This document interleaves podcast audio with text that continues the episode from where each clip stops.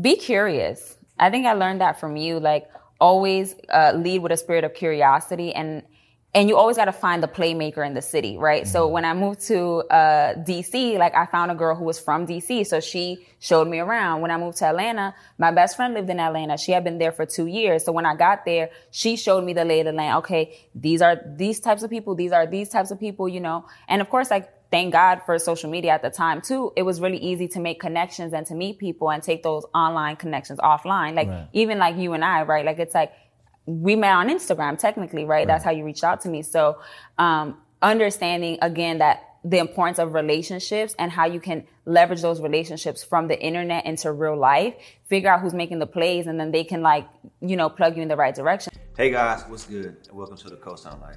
If you're watching this video, that means you co-sign us and we co-sign you. So here are a couple of ways to support us at Cosign Magazine. Number one, view the description below, click the link, and purchase an issue of Cosign Magazine. It's like this. This one right here, physical. You can purchase this. Number two, you can also support us by purchasing Cosign merch. Hit the link below and it'll take you to all our past merch items, and we'd love to have your support and see you wear Cosign Magazine.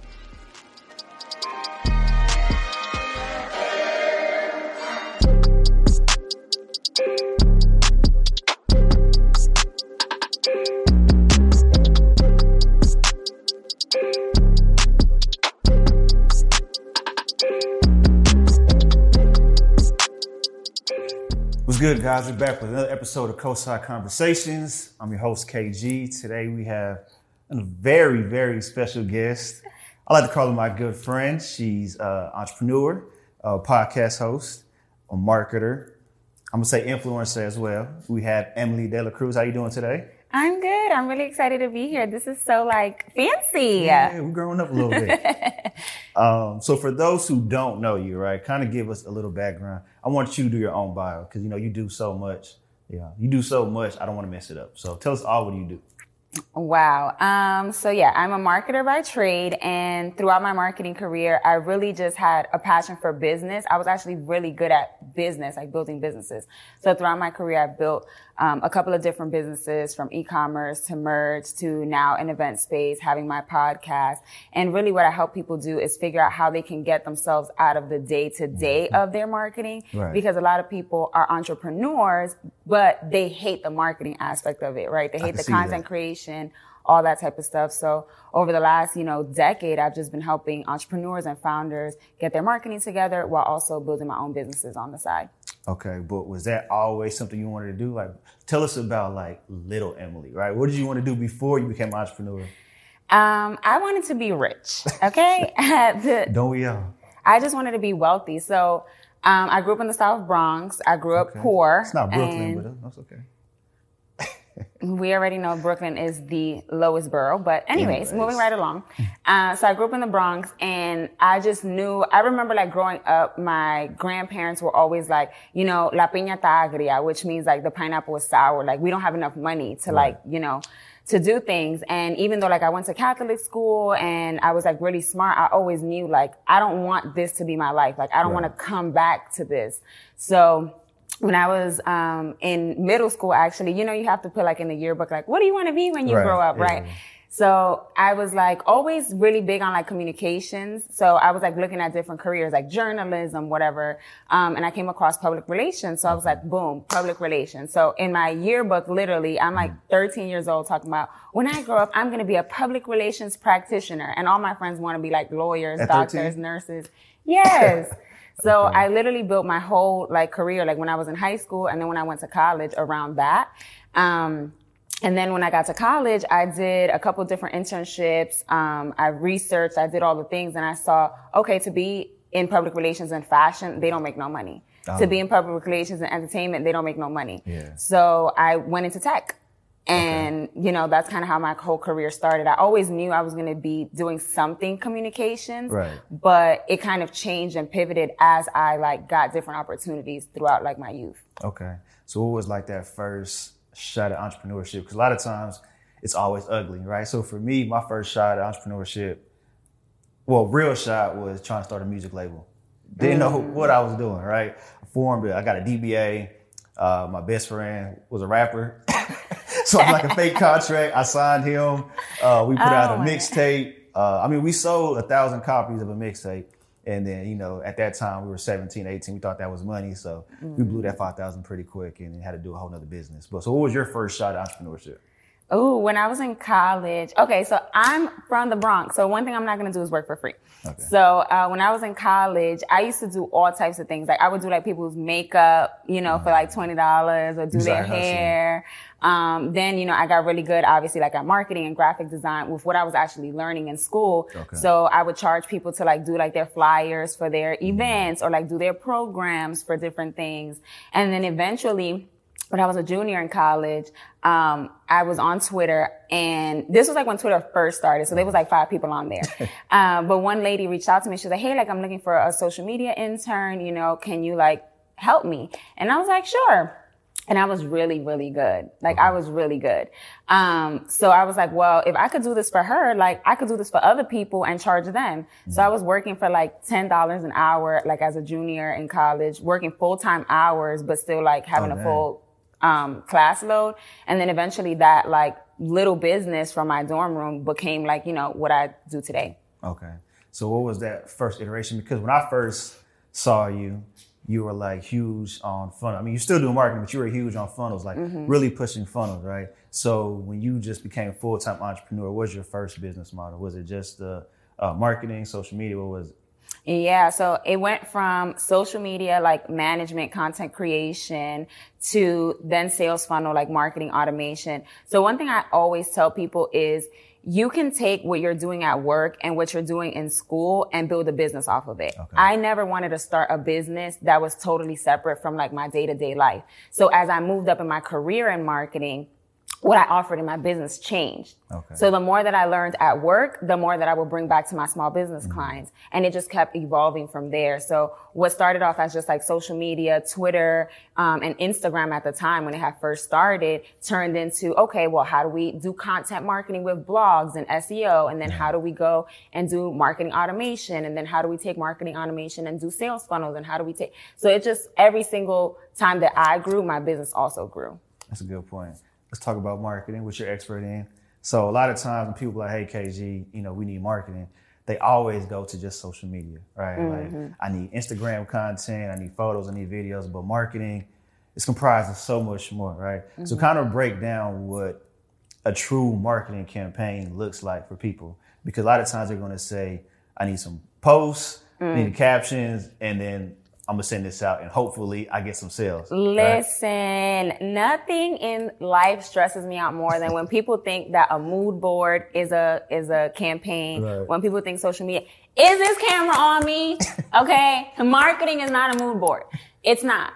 Um, but it really frustrates me because so many people say like, "Oh, marketing doesn't work," or you know, marketing is so frustrated. But the real thing is like you're taking one piece of a whole entire marketing process mm-hmm. and you're banking on that one piece, right. right. Social media is just one way for you to like get your message out there, but marketing is actually the message mm-hmm. that you're speaking, right? Oftentimes there's no strategy. There's no message. You just posting a picture, hoping something's going to mm-hmm. happen, right? We're not communicating benefits. We're not speaking to people's objections. And when I work with my clients, that's a big part of like what we spend on strategy. We spend at least like an hour, two hours just diving into, okay, who's your target customer? But how do they feel, mm-hmm. right? What are they frustrated by? What are they like sitting at home crying about, right? What's really um, stressing them out because people make decisions and people make purchases based off of emotion, gotcha. right? So if you can speak to their emotion and you understand like,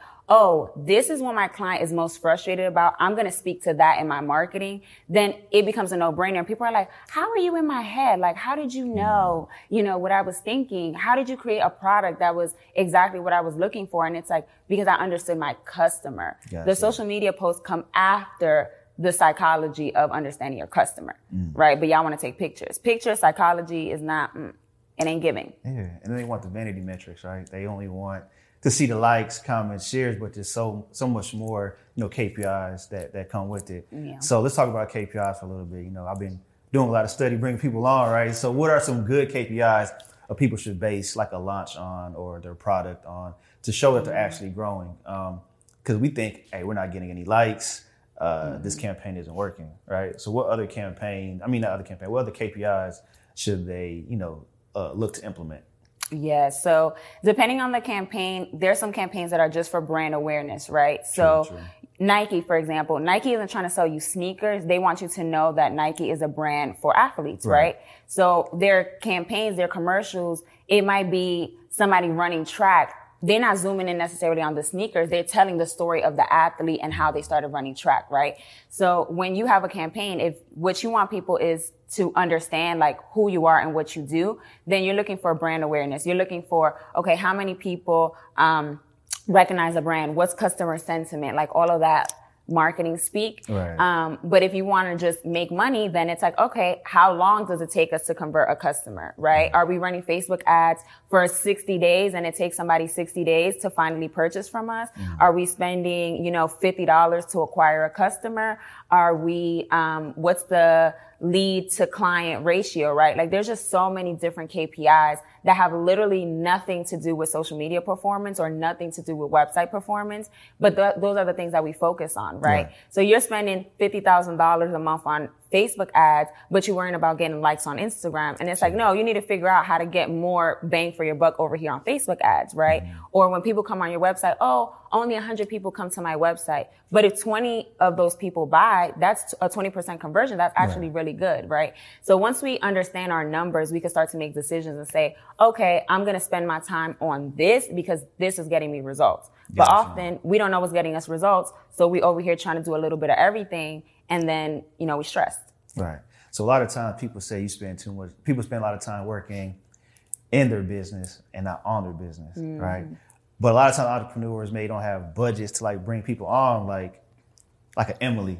you know what I'm saying? So what should they focus on? Because let's say they can't afford an expert marketer or a CMO. What are some tangible things they can do within their budget to help grow so they can increase these sales to where then they can hire somebody to take over that aspect because that's kind of the troubles I see a lot of times is for one, people don't know what a marketing campaign is. For two, they're just trying to get enough brand awareness to get sales, to be able to mm-hmm. sustain or then hire somebody. So it's like there's a lot of problems just even getting started, mm-hmm. um, and they don't understand it. So I guess that's a lot of times of information they need to study on their own. But then they're trying to wear so many different hats. They're trying to be the marketer, the the salesperson, the influencer, the photographer, mm-hmm. and they just mm-hmm. need to really delegate. So what advice would you give to that person? I know that's a loaded question. Mm, there's so many things. Okay, there's two things. So the first thing is it's absolutely free to get to know your customer, right? Mm-hmm. I don't know what it is with entrepreneurs, but it's like we want to be so disconnected from our business. And it's like, oh, girl, I don't answer DMs. Girl, I'm not doing, I'm hiring somebody to do my customer service. And it's like, when you're in the trenches, that's when you learn the most, right? So getting to know your customer, get on the phone with five, six of your customers and ask them, how did you find us? Why did you purchase from us? Who else were you considering before you, you bought from us, right? Like who's my competition out there? Why were you considering them? And once you start to understand all of that, then you figure out what's the story that I need to tell more people like that, mm. right? If you tell me, oh, I found you, um, at brunch, you know, and I started following you on Instagram. I'm like, okay, well, I need to go to more brunches. So I need to network with more people, right? right? If somebody tells me, oh, I found you in, you know, when you were featured in xoNecole, then I know, okay, I need to start um, pitching more press, right? But again, we're always like kind of making decisions without any information instead of just like asking the people who are giving us money. So gotcha. that's free. It, it don't cost you nothing to go on your Instagram story right now. I'm looking to talk to six people who fit this criteria of my client or customer. Mm-hmm. Get on the phone, figure mm-hmm. out, you know, what they're feeling, what they're struggling with, and then create your marketing messaging based around that. The second thing is a sales funnel. You cannot escape, you cannot escape a sales funnel, right? Okay. And a sales funnel is just simply just a set of steps that your customer goes through. Okay. Is not technology, is not click funnels, is not Facebook ads. It's just, yeah what are the five steps that people need to go through to purchase from me, right? They go on the website, they fill out, you know, they get on the email list, they fill out a form, we send them some emails, and then they go to checkout. Okay. Or they follow me on Instagram, you know, I send them a DM, they click the link in the DMs, and then they go to checkout. Like, what is the process to get people to pay you, right? Because okay. if you make it too hard to pay you, I'm not to pay you. Right. Yeah, Right? Yeah. If you confuse me, I'm not going to pay you. Confused people do not buy. Right. You can move on to something else. So you need to figure out, okay, well, what is it, right? So I was talking about this earlier where it's like, I have um, an event space, right? And I've been trying to get a cleaning company. Okay. Oh, yeah. Baby girl, I'm not going to text you to give you money, to wait for you to text me back. It's like, sis, why is there not a website? Why aren't there prices on the website? Why isn't there a form that I could fill out to request a quote, right? I get the quote. Now you have me on your email list. Right. You can circle back with me at a later date, right? But again, entrepreneurs are so focused on like, oh, let me just be posting on Instagram. Let me run some Facebook ads. And then their back end systems are broken, mm. right? So if you don't focus on your actual sales funnel, like what are the steps that I'm trying to take people through to capture their information? You're always going to be on that hamster wheel because you're going to be doing a lot of manual marketing Gotcha. and you're going to be burnt out, right? So when do you automate that? Because like you said, it doesn't have to be like a click funnel. So let's say, you know, you go on the website, you, you fill out this form. Mm-hmm. And then once you get to a point to where now you're getting a lot of submissions, like when do you automate, you know, your funnel or some aspect of it? Yeah. We'll use the cleaning business example, right? So within the cleaning business, you'll have what we call in marketing target customers, right? Yeah. But it's essentially like you'll start to see from the people that buy from you, there's, there's going to be certain trends. Like maybe you get a whole bunch of people that have like commercial spaces. Maybe you get a whole bunch of people who do Airbnb. Maybe Right. you do a whole bunch of people who have apartments versus houses, right? So then you can start to say, okay, instead of me having to quote each person individually, I'm just going to charge a flat fee mm. by square foot, right? So you have, you know, a calculator that's like, all right, I charge I'm gonna make it up because I don't know. Right. I charge a dollar per square foot. Okay, you have a 1500 square foot uh, commercial space. I, I'm charging you $1,500. dollars I mean, that's crazy, but it's crazy. you, you, you feel me? You get where I'm going with the math. The math is mathing. so, um, doing that, right? Like the more that you do it, the more customers that you get, the more that you're able to figure out, okay, what parts can I automate? What parts can I streamline? What parts can I, um, make flat fees? What part mm. can I remove myself out of the conversation? Right. Right. There's also, you know, a lot of people do like what we call webinar funnels. So Oh, yeah. instead of me getting on the phone with you and telling you the same thing over and over again, it's like, okay, you know, jump on this webinar in 20 minutes. I'm going to explain to you what the service is, how much it costs. If you want to buy it, great. If you don't, don't. But now I don't have to get on the phone with you, right? Gotcha. So you have to just think about what are the pieces of my business that are very manual that I can start to automate once I get traction. But then you got the people that try to automate and they ain't got no traction. it's like, Yeah, they got all these systems and everything in place. you but got an assembly line, but nobody's on the assembly line. Yeah. Make it make sense. It's not adding up. It's not. It's not is adding not up. Zero times zero is Zero. up. Yeah. Ya I sabes. got So this. no, but I kind of want to transition because you know, I'm sorry, but yeah, I, we talk a lot, so I know a lot of your behind the stuff, behind the scenes stuff, right? But you low key really out here working with some high level people that you really can't name drop. Because if it was me, I'd be like, yeah, you know, so and so hit me up the other day, want to work. but you know, you over here signing NDAs and whatnot. Like, how does somebody get to that level to where you're low key like industry best kept secret. You're doing all these marketing, these VIP days. Like, how would you get to that point? Like, what is your business built off to help you get to that point to where you're getting celebrity clients all over the world? You know? you have to serve your way to success. Mm, say it again. You have to serve your way to success. Gotta serve, gotta serve it up. serve it serve up. it up, Um, when I work with different founders, I don't necessarily um, try to use the work that I do with one founder to get me my next client, right? We're in we're in a clout chasing society right now where it's like, oh well, I work with KG, so like you need to work, and that's not really. I let my work speak for itself. So when I do a good job and I'm um, really really focused on like helping my client like get the best results. When they get those results, they tell their friends. And then those friends tell other friends, right? So I work a lot off of referral, but I also work a lot um, with high level people because I'm discreet, right? Because I have discretion. And when nothing turns somebody off more than when they pay you money and you on Instagram. So I just closed this deal. Uh, uh, what, are, what do people doing? The little shh emoji. Oh yeah, We need to get rid of that shit yeah. like quiet moves. It's not really that quiet because you're telling us. Yeah, nah, it's not really a secret because we know that something is going on, right? So I find that a lot of like my higher profile clients, they they value the fact that I'm discreet. They value the fact that it's like I come in to do the work. I don't come in to um to clout chase or to try to like ride their coattails, right? If I do a good job for them and I get their brand to become successful, they'll tell their friends, they'll tell the other people that they work with, and they don't have to constantly worry about like, oh, you know, I have this, this girl, you know, who's in the background dancing in the videos, you know? All her bad boy stuff. you know, like, Yeah. so that's really been it. But it, it's been, you know, relationships, just building relationships, doing good work, always like doing my best work wherever I'm at.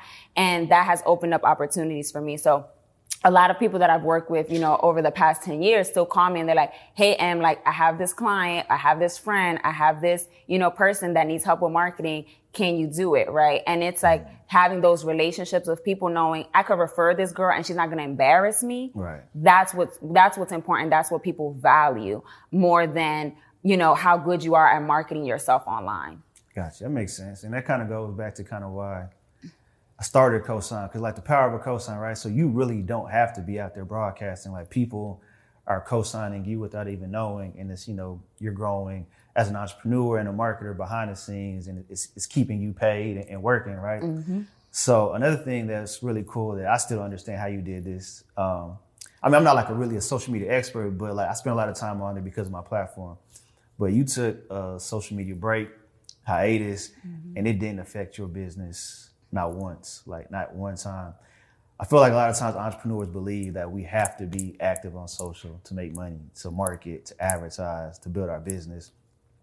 Can you kind of talk to us like how you can build a business not online? Because that's the first thing you do. Okay, I'm about to start um, a cleaning business. Let me create an Instagram page. All right. So how did you end up building your brand to where you don't need social media to sustain? Um, so it's understanding the difference between clients and community, right? On social media, you're building a community that you have to manage and that you have to engage. When I want to get clients, I don't necessarily need a community to be able to do that. And unfortunately, we all drank the Kool-Aid, right? In, in 2015, 2016, 2017, where it was all like, build your personal brand, be authentic. It's all about, you know, this, this, and that. And then we got so big on like building our personal brands online that we didn't, we forgot how to build relationships in real life. Right. Right. So when I decided, I took six months off of, of social media. I like deleted my Instagram. I was ready to go. I'm like, this is the ghettoest shit I've ever seen in my whole life. The algorithm keeps changing. I don't like to take pictures. I'm not gonna sit here and entertain y'all. Um, so I got off social media and I basically I already had a funnel set up and I was running ads, right? So what my ads would do is it would, you know, reach a pool of people. Okay. They would come on my website. They would fill out a form to let me know, you know, a client application to let me know that they were interested in working with me. Once they filled out the form, the form will go to a video, right? A 15 uh, minute video. This is what I offer. This is my, you know, my services breakdown. Um, and then from there, they will have the option to book a call if they wanted to, or, you know, if the video gave them all the information that they needed, then they would just go straight to checkout and they will book. And the reason why that worked was because people weren't looking for Emily Dela Cruz to solve their problem. People were looking for who can build my sales funnel. Right. They don't care who's going to do it. Is it great that, you know, I have a social media presence and that I could be authentic and people think that I'm funny? Sure. Right. But at the end of the day, people are more worried about being able to solve their problem and get a return on their investment more than they care about being your friend. Gotcha. You know? And what I also like to encourage people to remember about social media is when you're on like organic social media, you are basically you're saying this you're saying new things to the same, Same people, people. right? So it's like picture Instagram being a room, right? And every single day I put up a new post. I'm saying new things, showing new things to the same room with the same people in it, which literally is a waste of time, right? Versus me getting off social media or running ads, right? Or um, doing event activations or doing other things that I'm saying the same thing to new people, right? So I could have nine posts right now on my um, business Instagram account, but if I'm running ads to it, new people are seeing mm-hmm. the old content versus me trying to get the same old people to constantly consume new content. That makes sense. You feel me? So that's really what I did. Just focus on like, how can I get new people into my funnel instead of trying to entertain and, you know, be at the circus on Instagram with my same followers. I love my followers. You know, I, I bangs with them in the DMs. We kiki and we haha. Right. But I have a business to run. So I need to make sure that I'm constantly in front of new people. No, that makes sense. I'm back in your business a little bit. So how much, how much you spending on these ads? That's one question people ask all the time. How much should I be spending? Five, ten, a hundred. I know you're gonna say what you can afford, but for somebody like you who can afford to get off social media, what was a estimate number that worked for you to spend on ads to where you didn't have to be active on social media? Because I feel like mm-hmm. that's a great point. Like, okay, I'm getting off social media, but I'm investing this much to make sure that I'm reaching new people. So Yeah. what around that number would you say? Mm-hmm. So I recommend for you to decide what you're willing to spend to acquire a customer. Right. So if my service is five thousand dollars, I'm willing to spend up to a thousand dollars to get a customer because it's like I'm gonna get five X on that, right? Right. If you sell a twenty dollar t shirt, maybe the most that you want to spend is three dollars to acquire a customer. So it's not so much how much do I want to spend, it's mm. how much am I going to get back on what I spend? So I always say, you know, think about with marketing, any marketing budget, you don't want to spend more than like, you know, 20% of, you know, your budget, your full revenue um, budget on like ads and things like that, because you need to also think about what are all the other things that I'm spending money on, right? You're spending money on your website. You spend, if you have salespeople, you know, there's just other things that you have to spend money on. But I always recommend to like never be spending way more than 20% to, of like your service price to acquire a customer because the profit margins they're gonna be very anorexic. It's gonna Gotcha. be it's gonna be looking sad. Okay, so let's break this down a little bit more for the people to understand. So, mm. like, let's say you said your product's five thousand, and you're going to spend, you know, one thousand to mm-hmm. acquire that customer.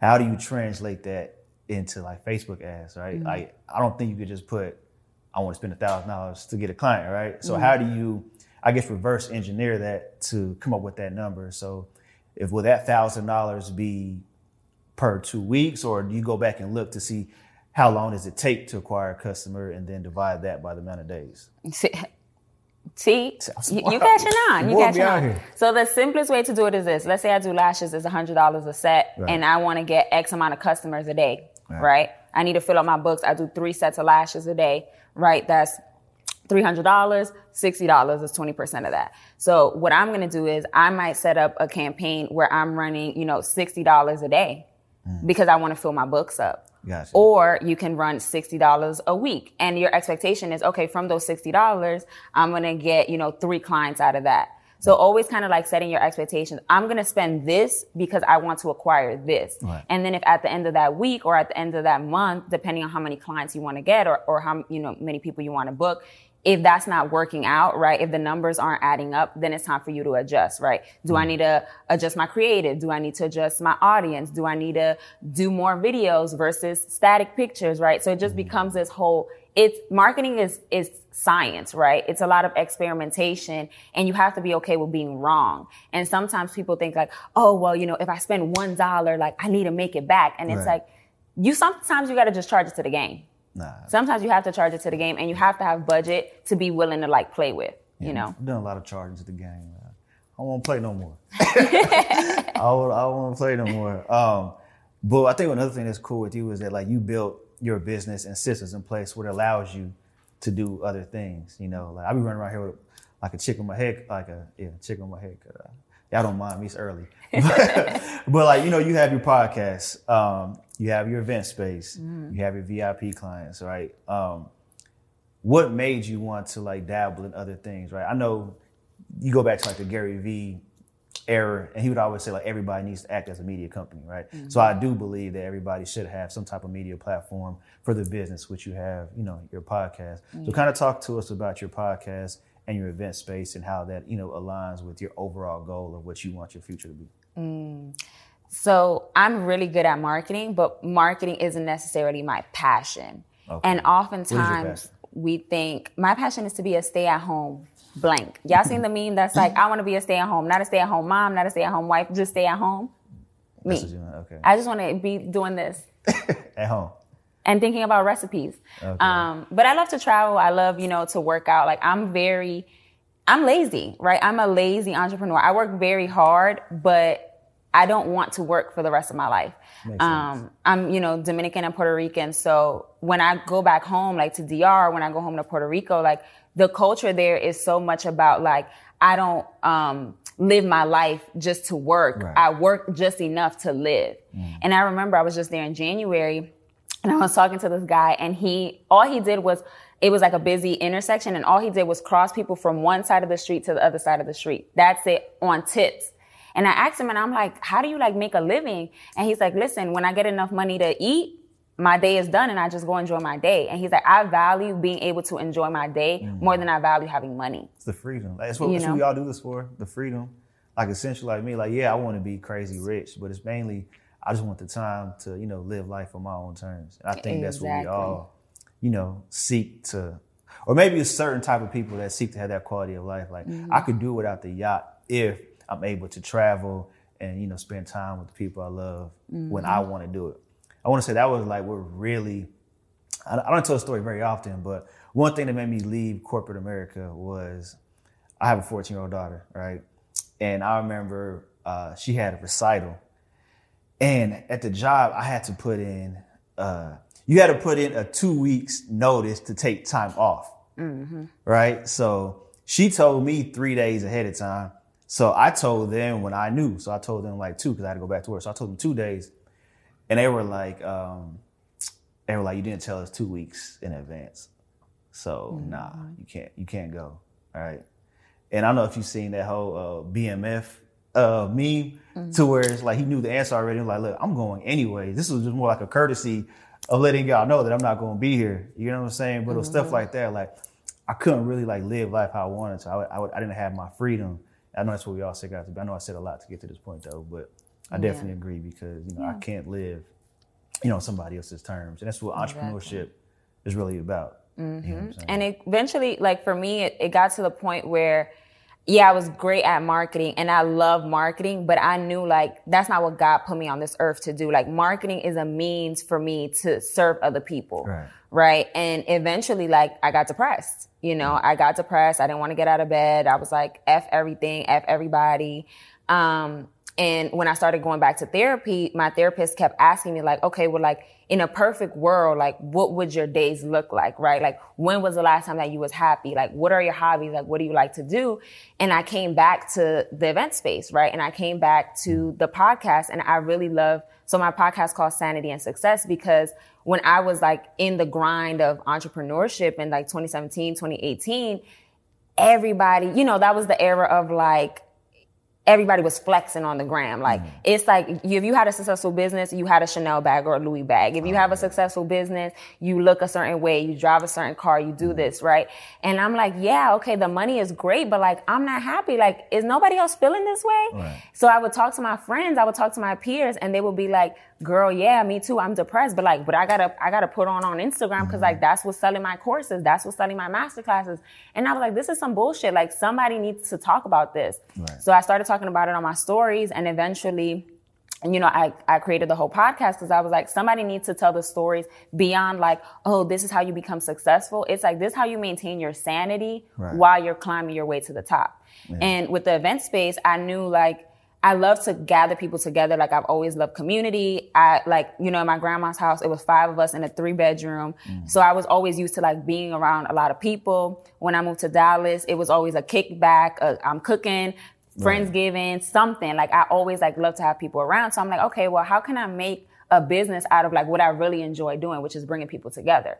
Um, and then that's how the event space came along. So the more and more that I got in tune with what was important to me personally, not just what was making me money and I, and what I was good at, Right. then I figured out, okay, how can I turn that, what I love into a revenue stream instead of trying to take my, just my skill sets and turn that into a revenue stream if that's not fulfilling me all the way. Got you. And then of course, you know, with you being a marketer, even though it's not your passion, you know how to, you know, position these businesses, your podcast and the event space. So it's like, I don't want to say it's easy, but it is easy for you to build these It is. businesses, market it, get it out there. Um, but I want to talk about the podcast real quick. So how do you maintain your sanity? I think that's important for us to know. Child, drugs. No kidding. a lot of CBD gummies. Um, nah. How do I maintain my sanity? therapy. So I go to therapy every Wednesday at noon. I've been going to therapy every Wednesday for months and months now. Um, I've been on, in therapy on and off since 2010, since I was in college. Um, but therapy is a big one because, you know, we always say like, oh, you know, you could vent to your friends.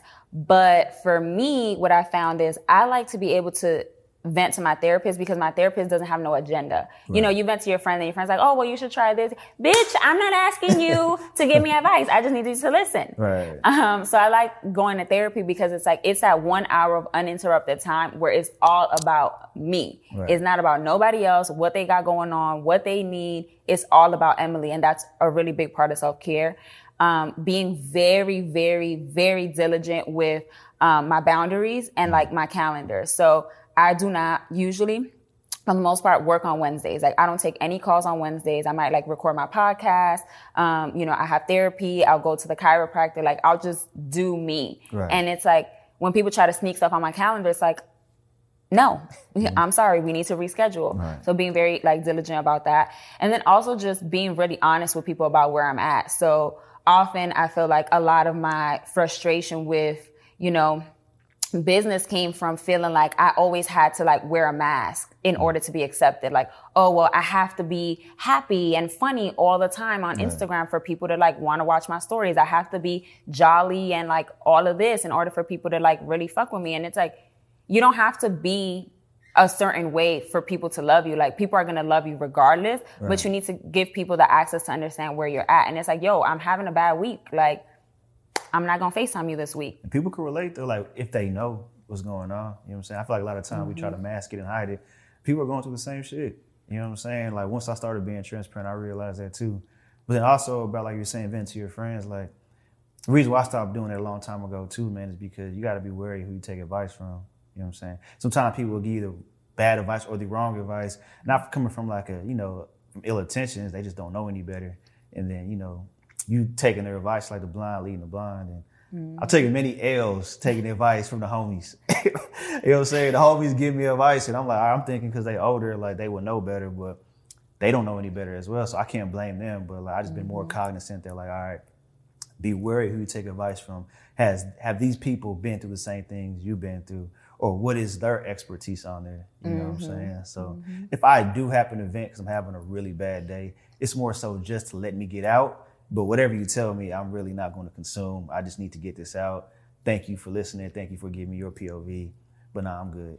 Yeah. yeah. And the thing is too, it's like, you know, oftentimes like we only tell our friend that story, but we don't give them context, right? So it's mm-hmm. like, oh, I'm really frustrated with X, Y, Z, yada, yada, yada, right? But they don't have the context that like, a therapist would have on you, right? So if I tell my therapist like, oh, you know, I'm getting really anxious this week because I'm really busy, my therapist knows that I struggle with imposter syndrome. So she'd be like, are you really anxious because you got a lot on your plate or are you really anxious because you feel like your clients are going to judge you? And I'd be like, girl, yes, I do feel like they're gonna judge me. Yeah. And then we work through that, right? So there's just certain things that like a professional can only do. And our friends can only guide us like as far as they've been. Right. That's why like with coaching and stuff like that, people are like, well, why don't you coach more? And it's like, just because I'm good at marketing and like my sauce, like I can't necessarily like transfer it over, right? Mm-hmm. I always say like success isn't like transactionally transmitted. Just because you pay me nine ninety seven or four ninety seven for a course, it doesn't mean that my success is not going to be your success because mm-hmm. you have to apply it, you have to flip it, you have to you know add some baking soda, whip it up. Like you got to make your own work, you know. And when people think like, oh well, just because they're my friend and they're farther ahead than me, or just because they're my coach and they're farther ahead than me, like what works for them is going to work for me is not always the case. Nah, you know? That makes sense. I won't take it too much of your time, but I want to get your POV from this. When and when should somebody quit? Because you know we're entrepreneurs, like we have that hustle mentality. You know, we're gonna go go all in, we're gonna make it work, right?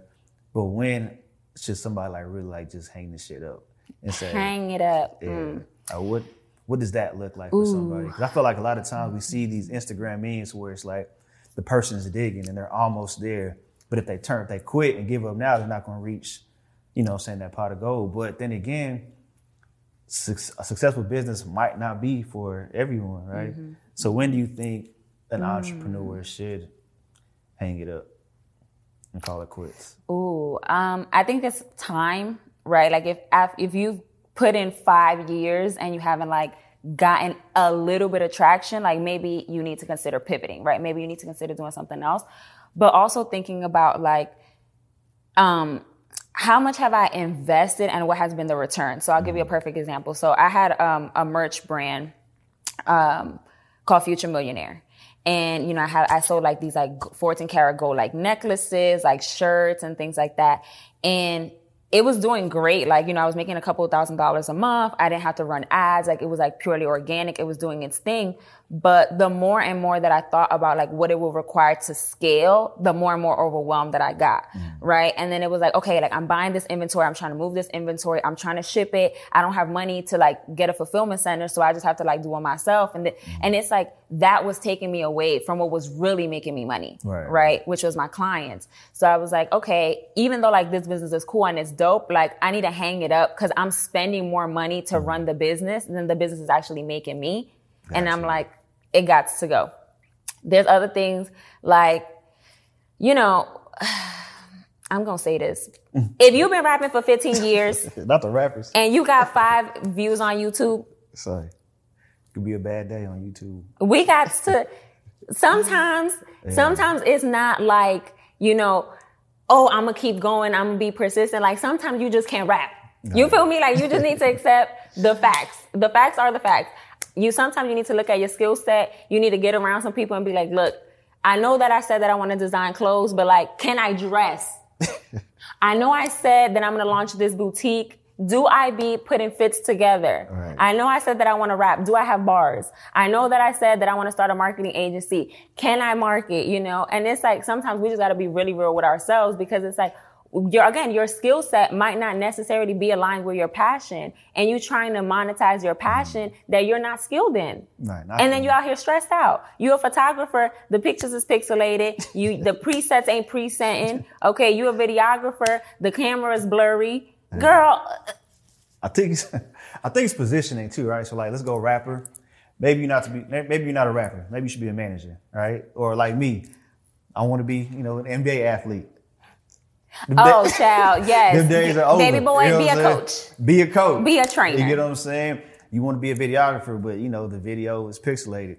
Maybe you should be like a director or a, a lighting person or a set designer. You know what I'm saying? So mm-hmm. I think it's really about positioning. Like everybody can't be the person. You know what I'm saying? Find out what you can do, maybe in that industry, to where you can still be in the industry, but you know something that maybe fits your skill set. Yeah, You know what I'm saying? That's a perfect, that is so good. That's so good. I hope people catch that because that's it, right? Like maybe you don't need to focus on the thing that you're doing, but maybe you need to focus on the industry that you want to be in. Right. So I remember when I came to public relations or marketing, you know, I knew, okay, I want to do something like in communications. And my grandma was like, do journalism. Like you should be on the news. And I was like, I hate being on camera. Like, right I just can't picture my life where I'm like forcing myself to like be on camera all day, every day. So I was like, okay, well, if I want to be in the communications industry, like what are my other options? But it's like if you have, um, if you have a passion for something and you end up working a lot harder mm-hmm. to try to like make it work for yourself than it is to just pivot. Sometimes you end up resenting like what you do and you end up resenting yourself and you end up resenting the people around you because you're like, damn, you don't support my brand bruh, no, the brand yeah. is not to be supported. the brand is not yeah. to be supported. What other foolery did I try? I tried so many different businesses. Yeah, I try to be a photographer out here, man. When I say so, man, I try to be an influencer for what? Yeah. For what? Yeah. It was horrible. My pictures were trash. Oh, like I could never, like there were just some things that I couldn't do. I tried to do like, you know how now people do, um, like the lifestyle reels. Mm-hmm. I tried to be like a fashion influencer, baby girl. It, I was looking a mess. I was literally looking at like the clothes that I was wearing, and I'm like embarrassing. the audacity that you had to try to be a fashion influencer. You try, but you try it, and then you figure out it doesn't work, and then you pivot, and it's like not being afraid to change your mind because that's what people people don't want to pivot because they're embarrassed because they because mm. you have to admit that you failed at something. But it's like no, fail fast and get on to the next thing that's actually going to work. Because the more time that you invest on something that's not working, right. the less time that you have to actually figure out what is going to work, you know? Nah, that makes sense. Okay. So the rapper said we're going to do a takeaway, right? So we have One Day CMO, Ooh. we have Sanity and Success Podcast, mm-hmm. Dallas Studio Loft or Dallas Loft Studio. That is Studio Loft. Dallas Studio Loft, right? So you have these three businesses, you're an expert marketer, right? Leave the people with the takeaway, right? Because I feel like the the common ground around all your businesses for one is that you're expert marketer, so you're able to use your clients, your expertise to that to build these other businesses as mm-hmm. well, right? So give whether it's, you know, a life hack or life advice or whether it's a marketing tip. Mm-hmm. But you know, this is your opportunity to talk to the camera, tell, you know, our beautiful co-sign. I've been giving the people the gems. I mean, like, what you else do y'all need, really? Like, you know what I'm saying? Just, what else do you just need? Just send me an invoice later. It's okay. You know what I'm saying? We have, you know, this is live, so we have our two new interns. So y'all gave them a lot. I hope y'all been picking up them gems. They're picking up them gems. Look at more. She's over here like, yeah, I've been picking up Jasmine too. Asia over there taking notes. And I love my team. But anyway, so leave, talk to them, give them a gem that they can take away. You know what I'm saying? An inspiring mm. marker, social media, business builder what would you tell ooh, them? Ooh, I don't want to ask the question, what would you tell your younger self? Everybody does that. Now, we're going to talk to real people. You know what I'm saying? 2022, what would you tell them to help them out?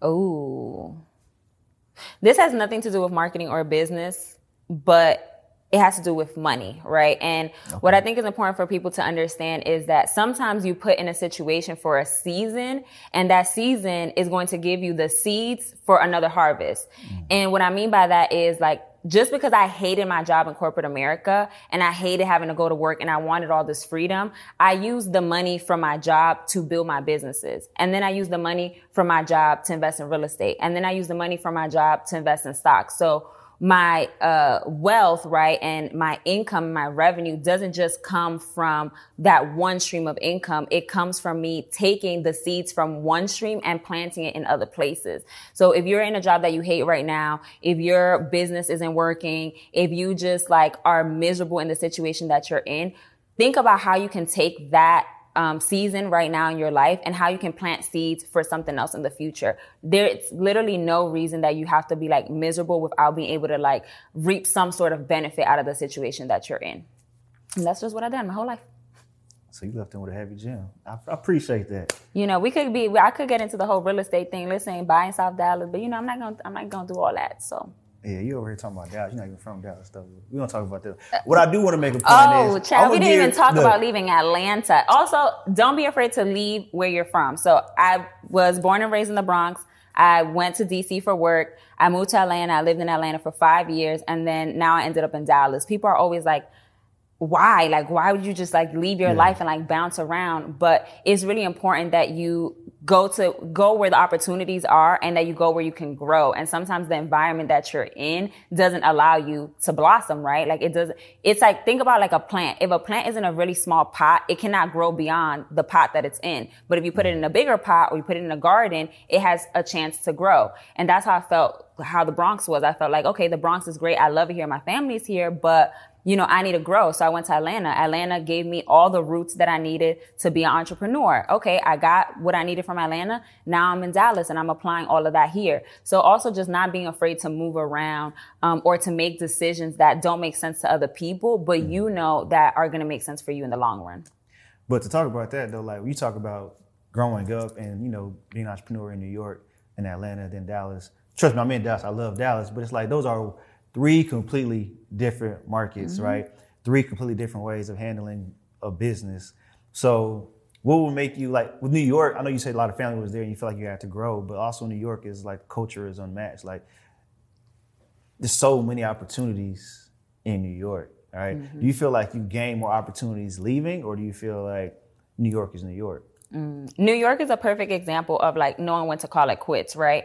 So in New York, yes, I had a business and yes, I was working full time, but the cost of living in New York is so expensive that I couldn't get farther ahead. Like mm. I was still always, it didn't matter how much money I made, I still always felt like I was living check to check you know? So I had to think about, okay, well, if I really want my business to be successful, like I need to create some room between my expenses and my income. Like I need cushion. Right. And when I was thinking about places to go, Atlanta just made sense because the cost of living is lower. You know, the weather is better. I had a roommate. Like I just had to make decisions that mm. were going to benefit me in the long term. And it wasn't ideal. Did I want to have a roommate, you know, in my mid twenties? No. Did I want to live? I lived, um, like 45 minutes outside of Atlanta when I first moved. Did I want to do that? No. But you have to like make those sacrifices. I call them decisions, but you have to make those decisions that are going to benefit you at the end. And it's like New York is great for a certain type of person, but I feel like for me and what I was trying to accomplish, it was going to take me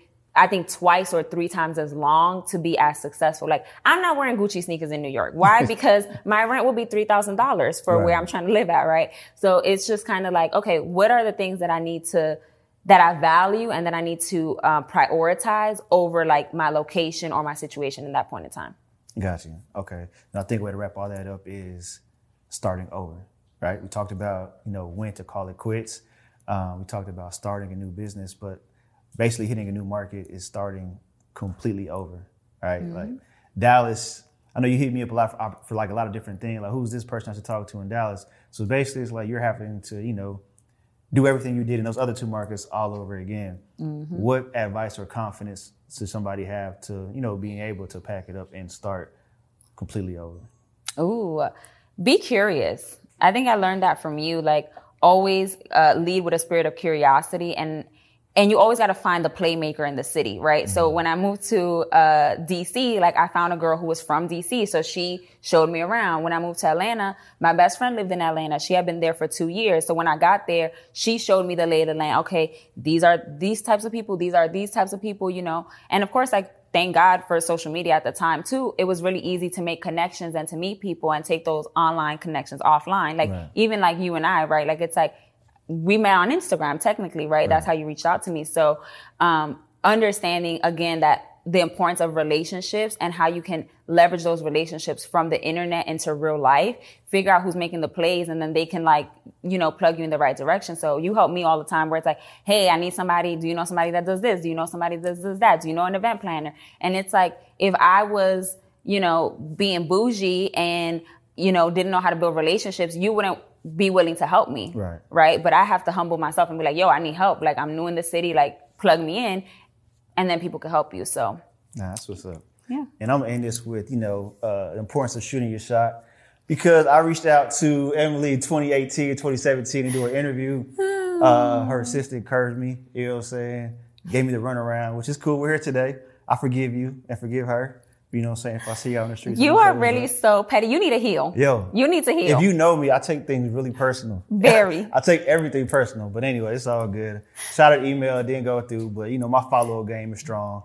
And It is. we're here today. So thank you for your time. I You're appreciate welcome. you. Um, give everybody your socials, uh, where they can follow you and uh, yeah.